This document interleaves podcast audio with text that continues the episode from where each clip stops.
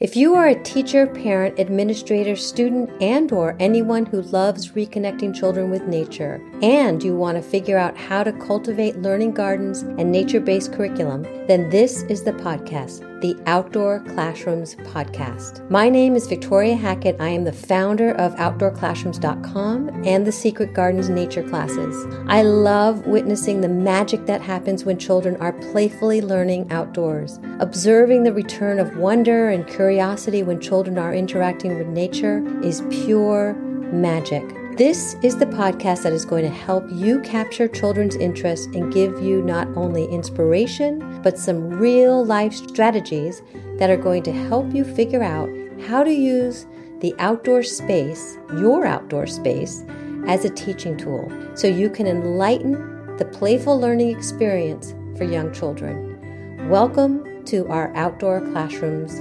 community. The focus of this month's conversation is all about getting outdoors.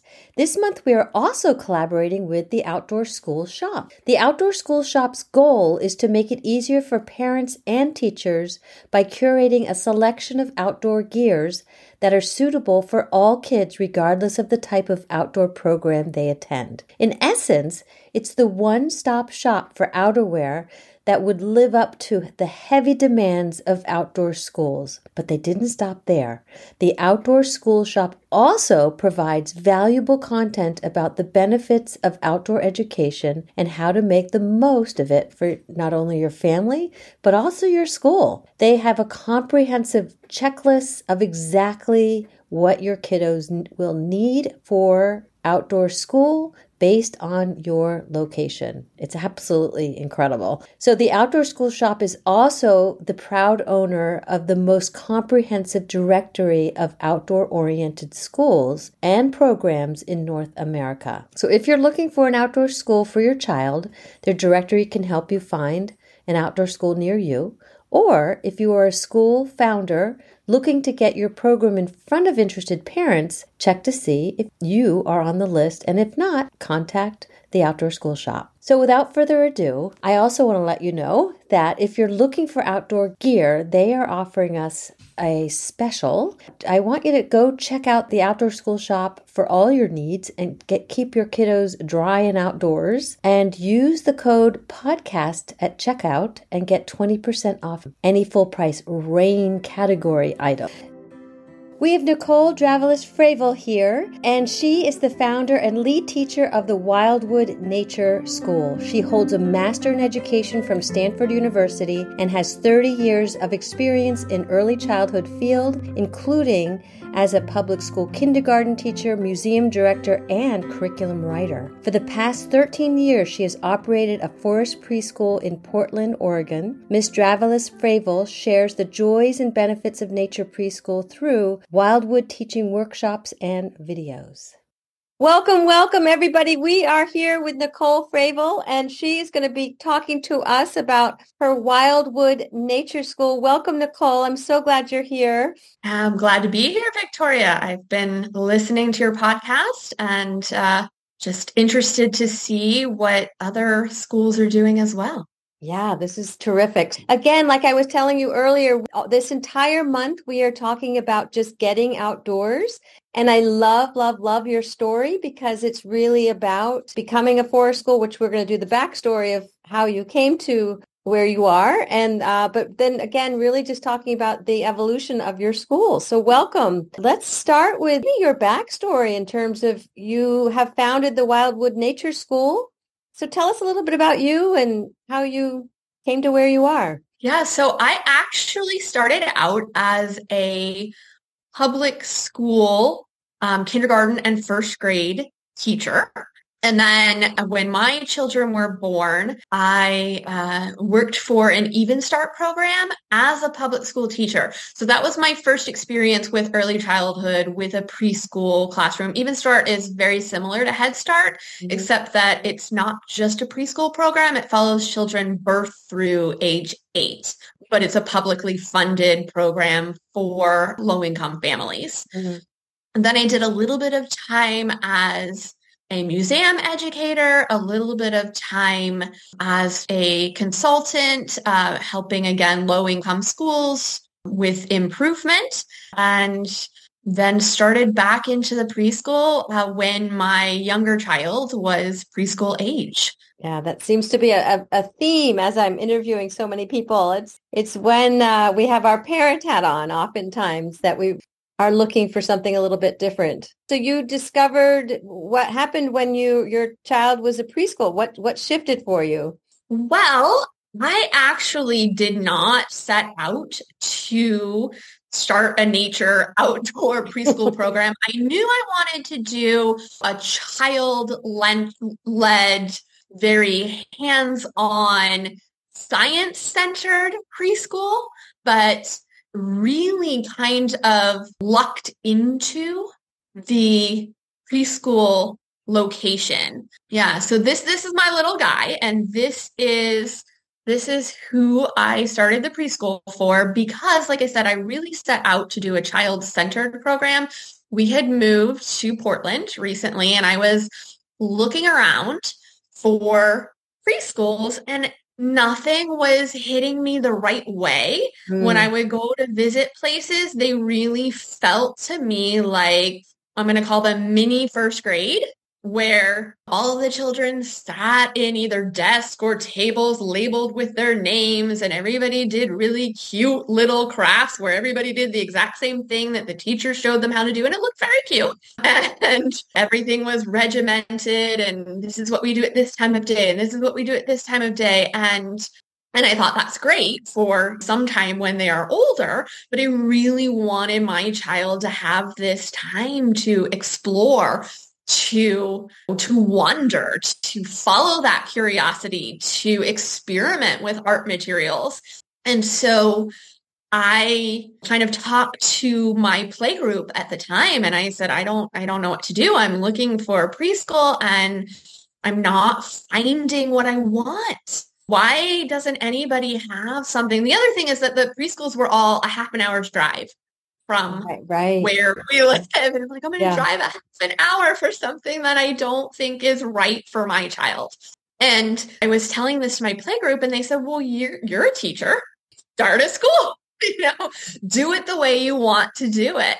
And so I started looking for locations and I just lucked into a location that was a converted barn right on the edge of a 31 mile trail, maintained trail that we could access from the yard where the, the barn was, the on 364 acres oh of temperate rainforest. And we are one of this section from Portland up through Vancouver, British Columbia um, in Canada is the one of the last remaining temperate rainforests in the world. and I thought, you know, I have lucked into this location. How can you not use it? How can you not have place-based education and take advantage of this fabulous resource where the children really can learn hands-on science and be involved with yeah. it every day? And so at that point, I I wasn't ready. I came from, like I said, traditional oh, public school educator. And so we did, we set it up where we were the beginning part of our day, half of it inside and half of it outside. And so that is how we did for seven or eight years, just spending. So really, a, a, a hybrid. You were you weren't fully outdoors. No, because I did I felt like I didn't know what I was doing. I felt like, you know, I'm not a naturalist. I'm not even somebody who really went camping. I had been camping once in my life at a KOA. If you've ever been to a KOA, they have showers and a pool and plumbing. And so I I didn't really I felt like I needed to know something to yeah to be out there, which I'm going to say isn't the case. So don't feel like you have to know something. Anybody who's listening yeah, to this, yeah. I was wrong. That was how we started out. And then when COVID hit, we shut down in March of 2020, just like the rest of the world. Yeah. Um, and then we were given the opportunity to reopen in June of 2020. The state was giving out emergency licensing credentials. If any preschool wanted to reopen, they had to go through a process with the state. And my process with the state to make everything safe for the children was we're just going to go all outside and we're going to have lots of space. We have six, 364 acres of space. I can give children six feet of space apart from each other. Yeah. And ventilation, I've got it. I've got open air. And and we did wear masks still. And the, mm-hmm. you know, that first summer everybody came wearing masks, but really it was a COVID precaution. We really liked it. In giving children that space, it really cut down on a lot of I'm going to call them, for lack of a better word, behavioral issues that you sometimes see in preschool. Because if children needed the space, right? If they had a sensory integration issue and things were getting too loud for them, they could go sit under a tree and say, I want alone time now. I'm going to be by myself. And they had the space to do that. If they were a child that needed to run around, you know, before it was, okay, we're in a small space right now. We're in the converted barn and there's furniture. And so you can't run now. Just wait, just wait, just wait. You will be able to run when we go outside. Now if you need to run, if you have that energy, you do it whenever you need it. Yeah. Same thing with, you know, voice, right? If Incredible. you need to be loud, just move away from people. We have the space to do that. You know, move away from wherever anybody doesn't want to listen to you or loud. That was one thing that cut down on it is letting children be who they needed to be at the time that they needed to be it. And the other thing is we had far less stuff.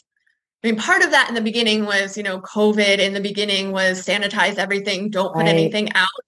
Children can't touch the same thing. right. So we we figured out that we actually don't need a lot of stuff. Children can use their imaginations to turn a rock, a stick into whatever they need.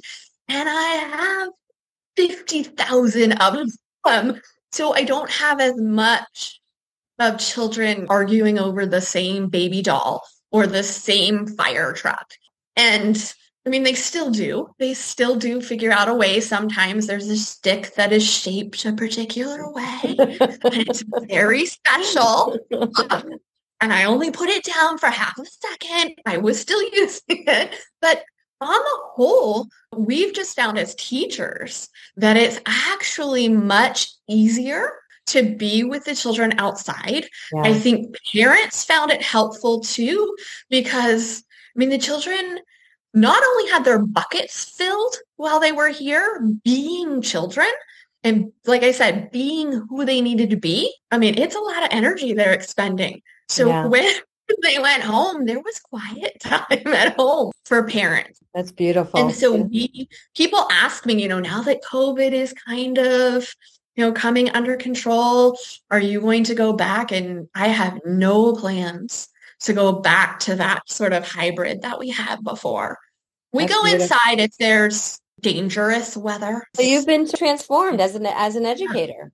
Yes, yes. Really, uh, to, to someone who really learning on the job, so to speak forced by by COVID in many ways. Again, for those that are listening to the podcast, we are looking at visuals again for our tour and talk. And if you are a Circle member, you can come into our lovely membership and come and join us in these incredible tour and talks and see the pictures. And we are looking at oh, I can't. It's just gorgeous. It's your rainforest and this huge tree that came is knocked down and with some incredible beautiful moss on it and children climbing across Yes. So we, we now, instead of splitting our time inside outside, we have a yard space. And so we split our time yard space and forest. Mm. Part of that is for ease for parents to find us. If they always know that they're dropping off their child in the yard space, and then we kind of start our day in the yard space and then we'll go into the forest as a group. And then when the parents come back to pick up their children we're back in that yard space. It just makes it easier for yeah. the parents. The other thing that i explain because a lot of times parents will ask do you have a play structure? Well we don't have a play structure because we have trees to climb yeah. We have this tree is probably about four feet off the ground where it wow. fell. And so the, you can see some children are bear walking across it. Um, some children are testing their balance by walking across it. Usually by the end of the year, most children are running across. Wow, really? particular log. Really? Um, they get really good at their their sense of balance, their um, sensory motor, and their kind of how they exist in space. The children get really good at figuring it out. Now, some children won't touch that log until halfway through the year. Interesting. Or yeah, but generally a two year program. I have one little girl that she went through her whole first year just watching the other children. and then at the beginning of this year decided to bear walk across it and said, This is my first time. I'm like, yes, it is. Oh. Yes, it is. They will do things when they're comfortable. Yeah. Doing it. This is a pictures of your program in the beginning, as you were yeah, so as this, you were talking this, about earlier. In the beginning, this is our on that left hand side is the indoor space. So just fairly traditional indoor space. I do say that, like I said, we were child led. And so a lot of loose parts, a lot of freedom for children to move those loose parts wherever they needed to go, a lot of freedom for children to choose what they were working on. But we were, you know, inside yeah. and it looked like a preschool classroom. Yeah. And then you have another, you have a little boy here that's sorting leaves indoors. Again, this is the indoor. Yeah. So we, we started by, like I said, we started kind of dipping, dipping my toes into nature. And this is what I would suggest to anybody else. You don't have to do all or nothing. You don't have to be forced by COVID right. to do it you know, do what you're comfortable with and do it a little bit at a time. We realized that the leaves stick to the flannel board. Uh, and in fact, this child kind of discovered that for us. Um, and he's making a pattern uh, with the leaves. And so that was one of the, one of the first things is just to kind of bring nature indoors and to make it one of our loose parts that we're playing with as a way to kind of dip our toes into it. And we did a lot of hikes in the beginning, which just kind of let's see what the children are going to notice yeah. and just kind of go with the flow. And so we usually start our day for, again, lack of a better term, we're going to call it circle time. It's not, I've since learned that circle time is like an actual process that somebody coined that said that you it's a very specific thing that you do with children. And so i don't do that specific thing. So generally how we start our day is as a group and we do some welcome songs. Uh, we almost always read a book. Some read a book. I should say we almost always tell a story. Sometimes it's from a book. Sometimes it's storytelling with puppets or with other props. And then in our child led process, we have a floor book. And so we will usually take a look at our floor book and see kind of what we did yesterday, reflect on it a little bit, make our plan for the day. And so you can see some children, the floor book is kind of a shared thing so that the children the children write in it they are gluing some sort of picture in it I don't, we we had taken a picture of a beetle that we found on the paintbrushes.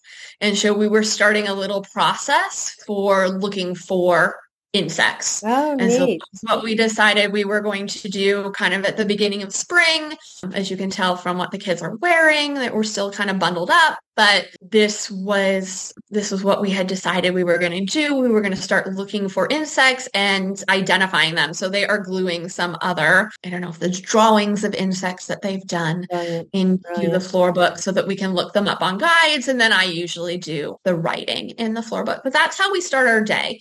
We do have a routine and a rhythm to our day. And that allows us to be flexible and then after we do kind of that morning meeting time, then the children have time to play in the yard. And these are pictures of the yard. And so we have um, the picture on the left is we have a working garden. And by working garden, that means that we aim to use the vegetables that we grow in our garden as base materials for our snack. We're on a little bit of a hiatus. The children used to help cook the snack as mm. one of their possibilities that they could do after our group meeting. We're waiting a little bit longer for COVID, RSV, yeah. everything to die down. But we do, the children still do plan the garden. We've just finished up tracking our uh, temperature and our sunlight. So we did a couple of weeks where the children would go into the garden. We drew little pictures of where, where the sun was following, where the shade was, so we could kind of get the pattern of it. And then taking soil temperatures so that we could choose plants and mm. place them in the garden in a place that made sense. And so we do this every year. The children plan the garden and sometimes they stick to their guns. They, we are at elevation in the Pacific Northwest and two years ago they were convinced they were going to grow corn. And so we planted the corn anyway. I figure it's a good experiment. It's a learning process. so, you know, I try not to tell them no. I try to give them advice and let's right. look at the temperatures and let's look at what it says. But and then when we do go into the garden, there are some other garden activities.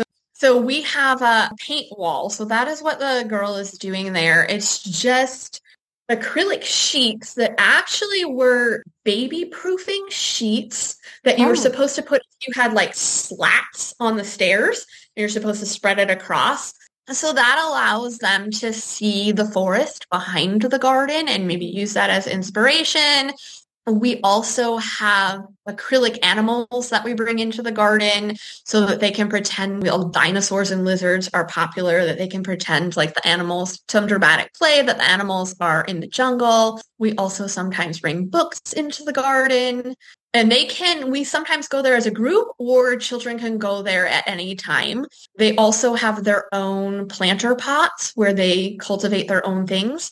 And so right. now they like going in to check on most of the children chose to plant bulbs in the fall. And so they're checking as the leaves yeah. are poking up the ground right now. Wonderful. And then you've got some other wonderful wonderful spaces for the children. Yeah, so we have both a playhouse and a treehouse. Yeah. Um, and every time we go to the treehouse, we generally add something to it.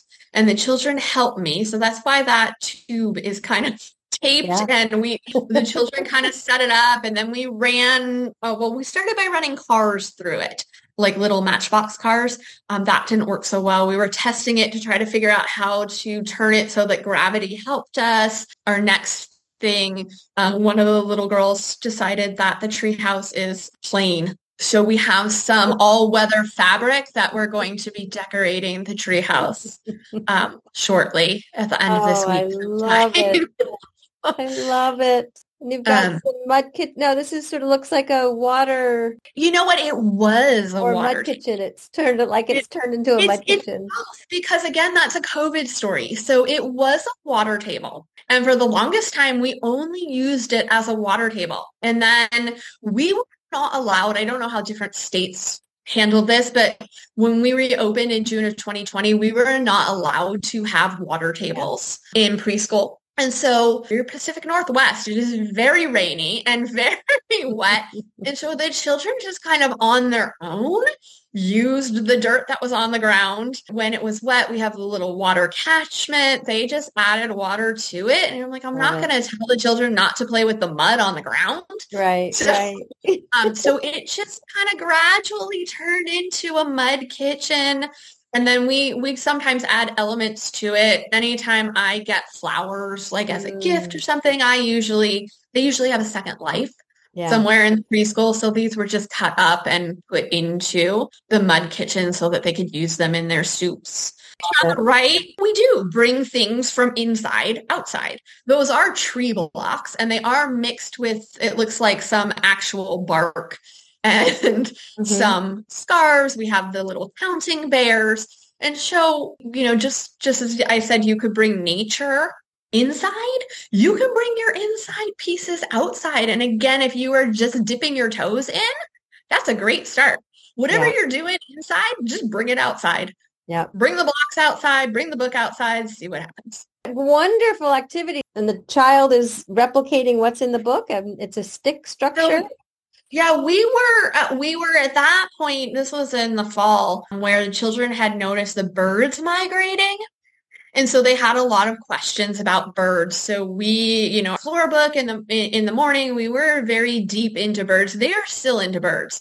Once preschoolers get into something and they feel like it's a topic, even though we're really not focused on that right now, they are still noticing birds everywhere. So we had noticed kind of the nests. We had been talking about what kind of materials in our yard, in our forest, the birds would use for nests. And so she's just using Play-Doh to replicate Oh, yeah. um, a nest that she found in a book. I love it. I love it. And a beautiful. I just can't get over how lush and green your space is.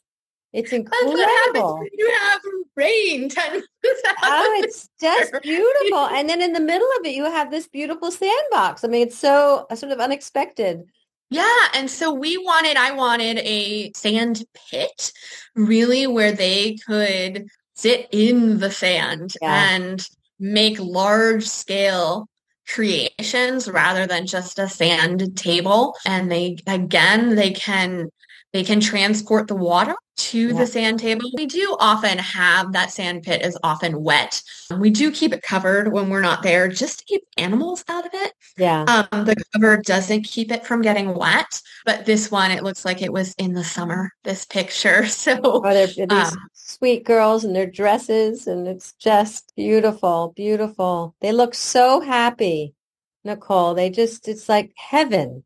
They sometimes, just look, they're just in heaven. There's no other word for it. They're, and all the little invitations for learning that you've provided them. And I can see why you would never want to go back inside because it's also just so absolutely gorgeous.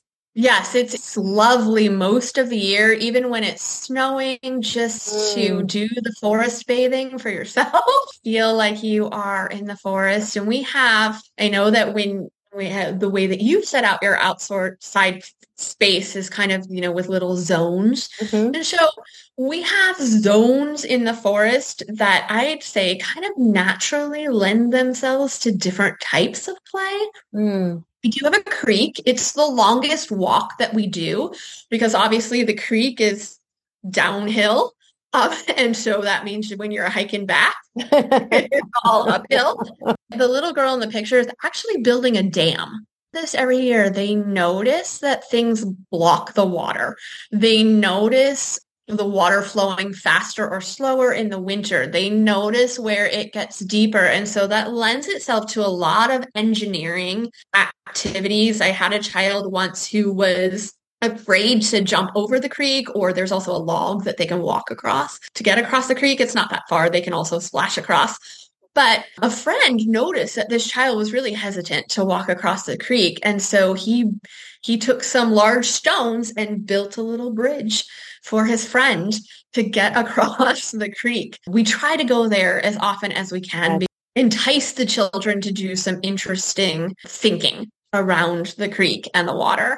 Oh, yeah. And just like the picture on the right, sometimes we bring things in with us. Sometimes it's just us in the forest. This particular one, again, it was kind of like the tree house that they wanted to decorate it. This is called the dragon tree. And unfortunately, the top of it is kind of cut off, but it's called the dragon tree because the shape of it, one tree fell against another tree in such a way that it really does look like a dragon nibbling leaves off of a tree and they decided that the dragon needed some clothes.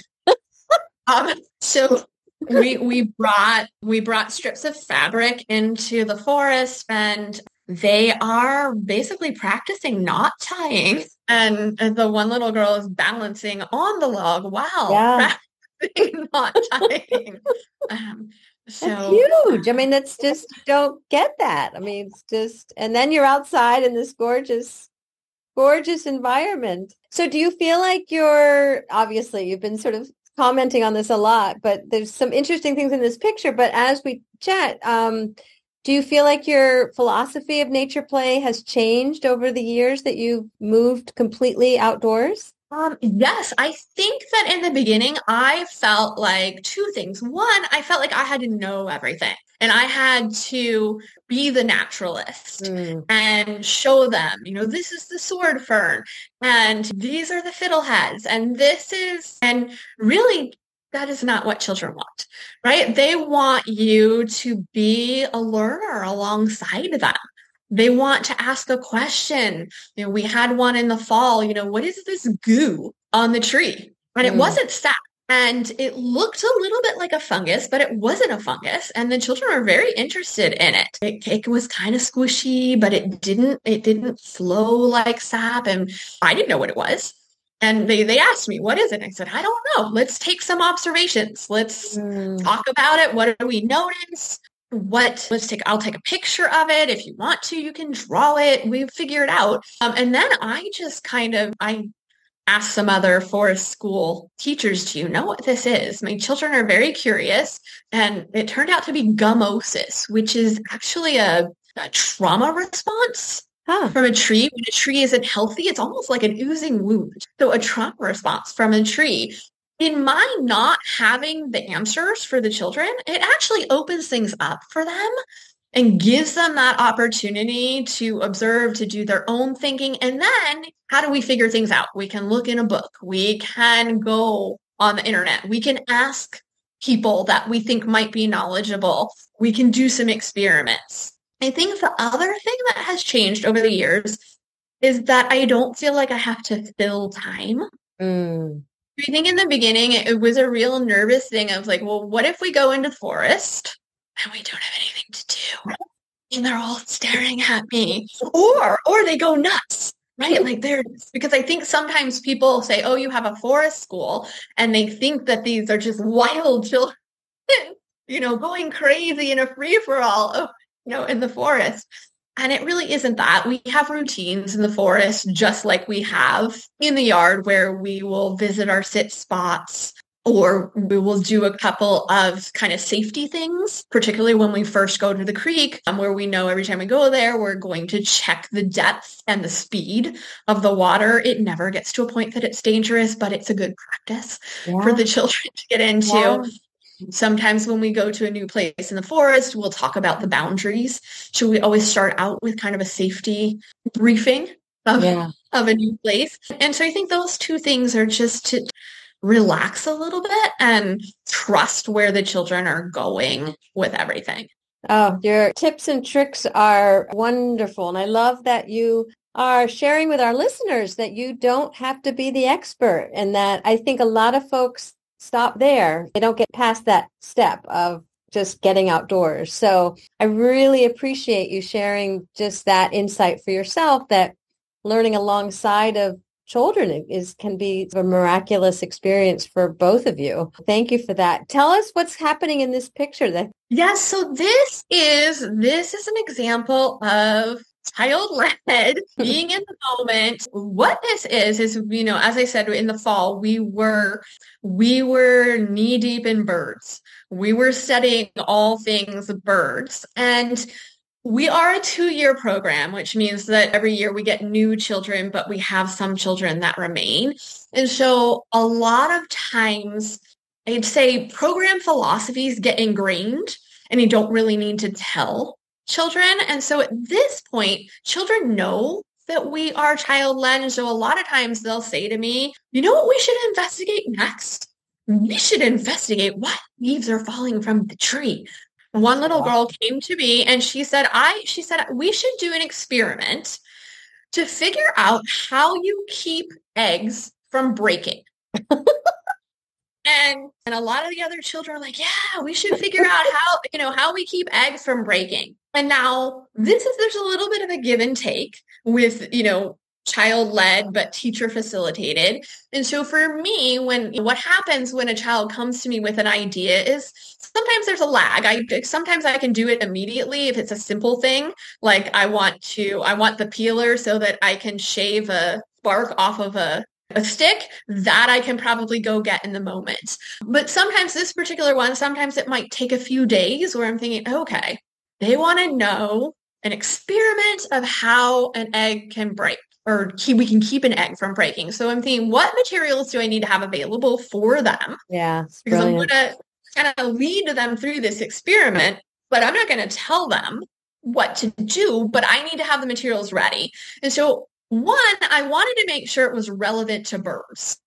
So I was thinking, yes, I could do a classic egg drop experiment, but we're knee deep in studying birds. So probably this question came from how are birds keeping their babies safe? Mm. Um, and so, you know, we had already read a lot about birds. So we just kind of started, got the materials ready, kind of thinking we're going to do variation of an egg drop. We got plastic bags, which are completely reusable. If you're looking for something sustainable, you can wash them out and reuse them. But what I wanted was something that closed at the top just in case the eggs broke so that we didn't have a big mess, mess to clean up. Um, so we started out by just brainstorming how do birds keep their eggs safe? What do they have access to? And like, okay, they build nests. Well, let's look around. What kind of materials could birds build their nests out of? What are they going to use if they're here at Wildwood Nature School? And so the children just came up with a list and I just tracked it all down in our floor book. And they, one of the things that's there is the sand from our sandbox. And so afterwards, the children just kind of chose from that list what do they want to build their nests out of? Mm. So some children chose water, some grass, there's some leaves, there's some soil. Like I said, sand from the sandbox. So you be the bird, build your nest, and then put your egg safely inside your nest. And then we just, we talked a little bit about how to make an experiment valid how to reduce any variables mm-hmm. that are not there. So, you know, what's the difference? So we talked a little bit about what if somebody throws their bag and somebody places it on the ground, whose is going to break, you know? Yeah. So yeah. decided they were all going to just hold out their hands and drop the bags. And we didn't go so far as to say, well, you're all different heights. But, you know, that was for me for a preschool, uh, you know, yeah. version yeah, of getting rid of variables. And so that's kind of a, it was a child led experiment where I gave some guidance, but left it to them to try to figure out how are we going to find the answer to our question. And I'm trying to remember now what surprisingly the water didn't help at all. Mm. Um, you can see that egg is That's completely so... split. They they then came to the conclusion that grass and leaves actually make soft nests like pillows. Um, and that That's was brilliant. a good choice for the birds in our area. And I love the vocabulary that they're picking up along the way. So it's just been, I could talk to you all day long. This is just absolutely gold, gold, gold, gold. Is anything else you'd like to share with us and our community and Oh yeah, this is this is a sit spot. So this is one of those dip your toes in. Yeah. When I didn't know what to do. I was trying to fill time but still be child led. I found out about sit spots, and this was one of the very first routines that we did in the forest. And that is just where every child chooses a space yeah. in the forest that they return to that same space over and over and over again to observe changes, seasonal changes as they're happening. Or mm-hmm. sometimes we do mindfulness activities. Sometimes we practice using our senses for observation. And sometimes those sit spots lead to a larger investigation. Why remember one time children were noticing the changing of the leaves and they noticed at one point kind of crunchy leaves underneath their feet. And then at some point, all the leaves kind of disappeared. Mm. And so the question we wanted to explore is where did the leaves go? Yeah. what happened to them? And so that led to a lot of more science activities about composting, about what soil is made out of, and then further investigation of soil. Highly recommend if you're you have nothing to do in the forest, find a sit spot and or do it outside. You don't have to be in a forest to do a sit spot. Your children are all preschools. Yeah, so it's three to five. So it's three the two five. years before kindergarten. And your three year olds could do the sit spot. And so we start out very slow. So yeah. the very first thing we do is we learn how to choose a sit spot. Mm. And that's all we do. We learn what makes a good sit spot. Well, you you know want to be able to sit. That's the one thing. So that means, you know, we're not going to climb a tree for uh-huh. the sit spot, right? So we go through that. You want to be able to be by yourself so that you have that space and time. So you want to be far enough away from other people and you want to have interesting things to observe. So we, you know, first time, that's all we do is we choose yeah. our sit spot and we practice remembering where it is. And that might take a few days yeah. till we get that down. And then the next time we go into the sit spot, all we're doing is we're practicing being in our sit spot. So we might set a timer for 30 seconds or a minute, whatever we think it is. And with no real, just go, go observe and be in your sit spot. Come back and tell us you know, the most exciting thing that's in your sit spot today. And so we kind of build up the time, we build up the processes for what you can be doing in your sit spot. This is later in the year where this child has a clipboard and uh, they take notes, but their child their child oh, yeah. note. That's you know, best. it's a drawing or it's a scribble across the page that, you know, they'll read back to me and tell me what it is. Yeah, it's um, the best. It's beautiful. Folks have questions. Where could we find you? Um, two places you can find me. So you can find Wildwood Nature School. We have a Facebook page. We have a website. Um, you can also email me. I'm N Fravel, like the last name, at wildwoodnatureschool.com. Or I also have a separate Facebook, Instagram account, and website that's Wildwood Teaching. And that is for me to share any insights I've gained over these 13, 14 years of my transformation to an all outdoor preschool so that other people can not have the same trepidation that I had and start in a different place. And so that's hub.wildwoodteaching.com, or you can look for Wildwood Teaching on Facebook or Instagram. And it's Perfect. the same, same email address if you want to contact me personally. Perfect. Thank you so much for your time and all your stories and golden nuggets. It just looks absolutely gorgeous. And these young children are so lucky to be in your space and with your incredible openness in terms of uh, just being curious learners and you learning right, al- right alongside with them. But they're going to be some pretty special adults. So I want to thank you again. Yeah, thanks for having me. Thanks so much for listening to today's episode. To keep this conversation going, connect with me on Instagram. I'm always looking for an excuse to talk about outdoor classrooms. If you are looking for support in launching, managing, and sustaining your outdoor classroom, join us in the Circle, our outdoor classrooms membership community. I'll see you there next time. Don't forget to jump in the mud with the Outdoor School Shop using the code podcast at checkout to get 20% off any rain gear category. See you next time. Bye.